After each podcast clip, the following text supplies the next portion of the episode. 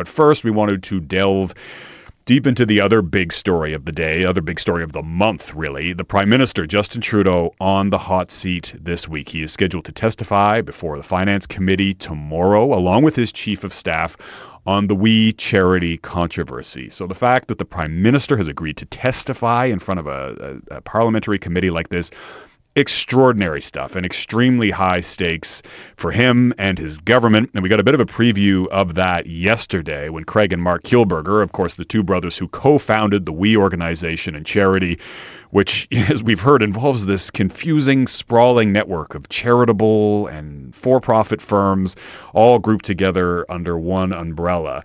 The brothers testified in front of committee for four hours yesterday. A lot to unpack in there. I don't know if you caught any of it, but we will bring you some of the highlights. And to help unpack a bit of what we heard yesterday in those four hours, we are joined on the line now by Alan Bonner, who is a veteran crisis management expert, media trainer, and the head of Alan Bonner Communications Management. Mr. Bonner, thanks so much for joining us here on Global News Radio 640 Toronto. Pleasure. So I don't know how much of that you caught yesterday. I don't know if you sat around for four hours watching the whole thing. I hope not, for your sake. I caught too much, and too much was plenty. yeah, I watched about ten minutes of it, and that felt I had a similar sort of feeling.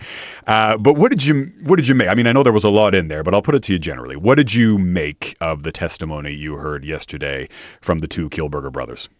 Well, it was a bus driver's holiday for me because I do witness preparation as part of my practice, and I have a little needle on uh, in in my mind, like uh, the old VU meters in radio, measuring the uh, pain that I'm watching, and I.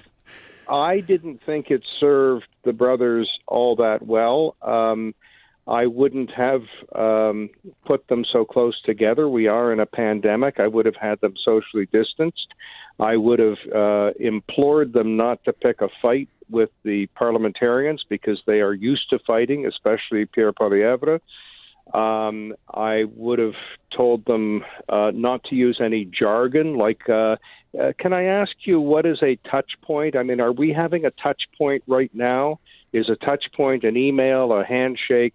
Uh, eye locking, uh, kiss on each cheek? Is it an email? I, I mean, I'm, you know, that's a, a piece of jargon that I know is used, but when you're uh, under oath and you're testifying, either you contacted and spoke to someone, you sent them an email, or you had this vague touch point. So I don't think that served the brothers well.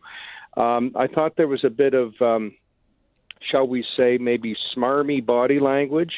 Remember in the Conrad Black trial, uh, one juror said he was arrogant, and uh, Lord Black said a grand total of absolutely nothing during the trial. It was body language, and body language can be 50 to 75 percent of your impact.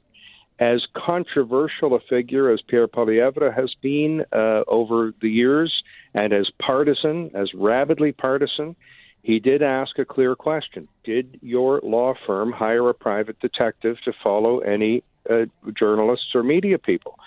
And the answer was equivocal at best. Uh, I will share with you a Twitter feed. Well, it's either yes, no, or I don't know. And you know that from your journalistic questioning. Maybe he didn't know, but maybe he did know, and he's not fooling anybody that it's either yes, no, or I don't know. And Poilievre, I thought, was was strong on that count. Now, that's my rant uh, and my top of mind uh, review of it. Um, what did you think? Yeah, I mean, you know, it's a lot of what you're saying rings true. I think, you know, especially as you noted that that clip, that exchange between Pierre Poilievre um, of course, conservative MP in the Ottawa area, and the two brothers uh, was was tweeted and retweeted over and over. I mean, it was on all my social media feeds yesterday. So if you haven't seen it, it's worth taking a peek. Uh, because as you say, I mean, you know, the body language, and at times the brothers appeared to be sort of smirking. Um, right. So they're, you know, like, I, I yeah, I, that seems to be the consensus is that they weren't exactly sort of it wasn't exactly a charm offensive on their part, if you like. Um, but I, and, you know, one of the other tactics we saw from them was to, you know, to sort of shoot the messenger. They were blaming the media uh, Canadaland and Jesse Brown in particular, but you know, pointing fingers at a Globe and Mail story where they had some sort of nuanced issues with it. But when I went back and looked at the story, it wasn't clear exactly what the discrepancy was. At one point, they claimed that a global that Global News had had uh, taken down or, or corrected a report um, about their firm, which which is not true. Uh, that that look, report look, stays I, I, on there. I, I have no doubt that the media is full of dastardly people. I give you that. I give them that. But it was more than a hundred years ago that Mark Twain said, "Don't uh, engage in a fight with people who buy ink by the barrelful." The question is, how did they run their enterprise, not how did the media cover it?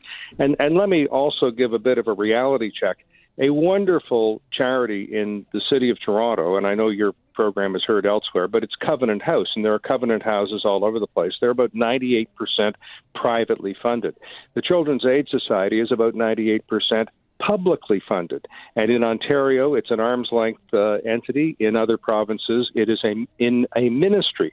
They are all simply doing good works for young people. Whether you're a charity or a for profit organization funded by the public or funded by the private, get off your high horse. All you're doing is a job of work, nine to five. Yeah, I'm, I mean, of course, you know, we're in the middle of a pandemic. Uh, I mean, I was talking there off the top of the program about stage three, and I think that's where a lot of people are focusing at this point, right? I mean, this is bread and butter stuff. But do you think, Alan, that this is going to do permanent damage first to you know We Charity and the brothers, but also to you know Justin Trudeau, the Liberal Party, but Justin Trudeau in particular, who will be on the hot seat testifying tomorrow. There, you know, there's a lot of moving parts to this controversy. Do you think that we are looking at permanent damage here? Uh, yes, and in addition to a lot of moving parts, there are a lot of very stationary, clear, understandable parts um, how much uh, is enough to pay someone doing charitable work? Uh, and okay, maybe they could make more in the private sector, but let them try. Um, you know, there are people who've worked in both the public and the private sector, and then we have a benchmark. But you know, let, let, let's get serious about how much is reasonable. Let's also get serious about how much we needed an arm's length agency to uh, distribute uh, public money. You know, um, there, there's an organization called Canada Post that uh, touches uh, almost every Canadian on a weekly basis that can deliver checks or a survey or any number of things. Did we really need uh, public rallies in uh, stadia? That, that look like you know quasi rock concerts or something. And secondly, there were these thing called things called We Days. Now I haven't been at one; they may have been wonderful, but a rally to tell uh, young people that they could and should do good works around the world is not actually doing any good works around the world. It is advocating doing good works around the world. It is a stepping stone to possibly doing it. It isn't actually doing anything. And as the great management uh, guru Henry Mintzberg from uh, McGill said, planning isn't actually doing anything, it's only planning to do something. So I think we need to reinvestigate how much government needs these non governmental organizations to essentially do their work when there are many civil servants who could who could do the job. Yeah, interesting point, and one that's certainly come up a number of times over the past few weeks during the coverage of this story. And before we let you go, Alan, obviously all eyes on the Prime Minister tomorrow when he testifies, along with Katie Telford as Chief of Staff. What are you watching for tomorrow?